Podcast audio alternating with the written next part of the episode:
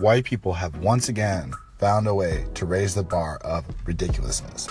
Goat yoga is a new craze that is sweeping the nation. It's already in six states Arizona, Kentucky, Virginia, Oregon, Florida, and Indiana. And all I have to say is, come on, white people. You're better than that.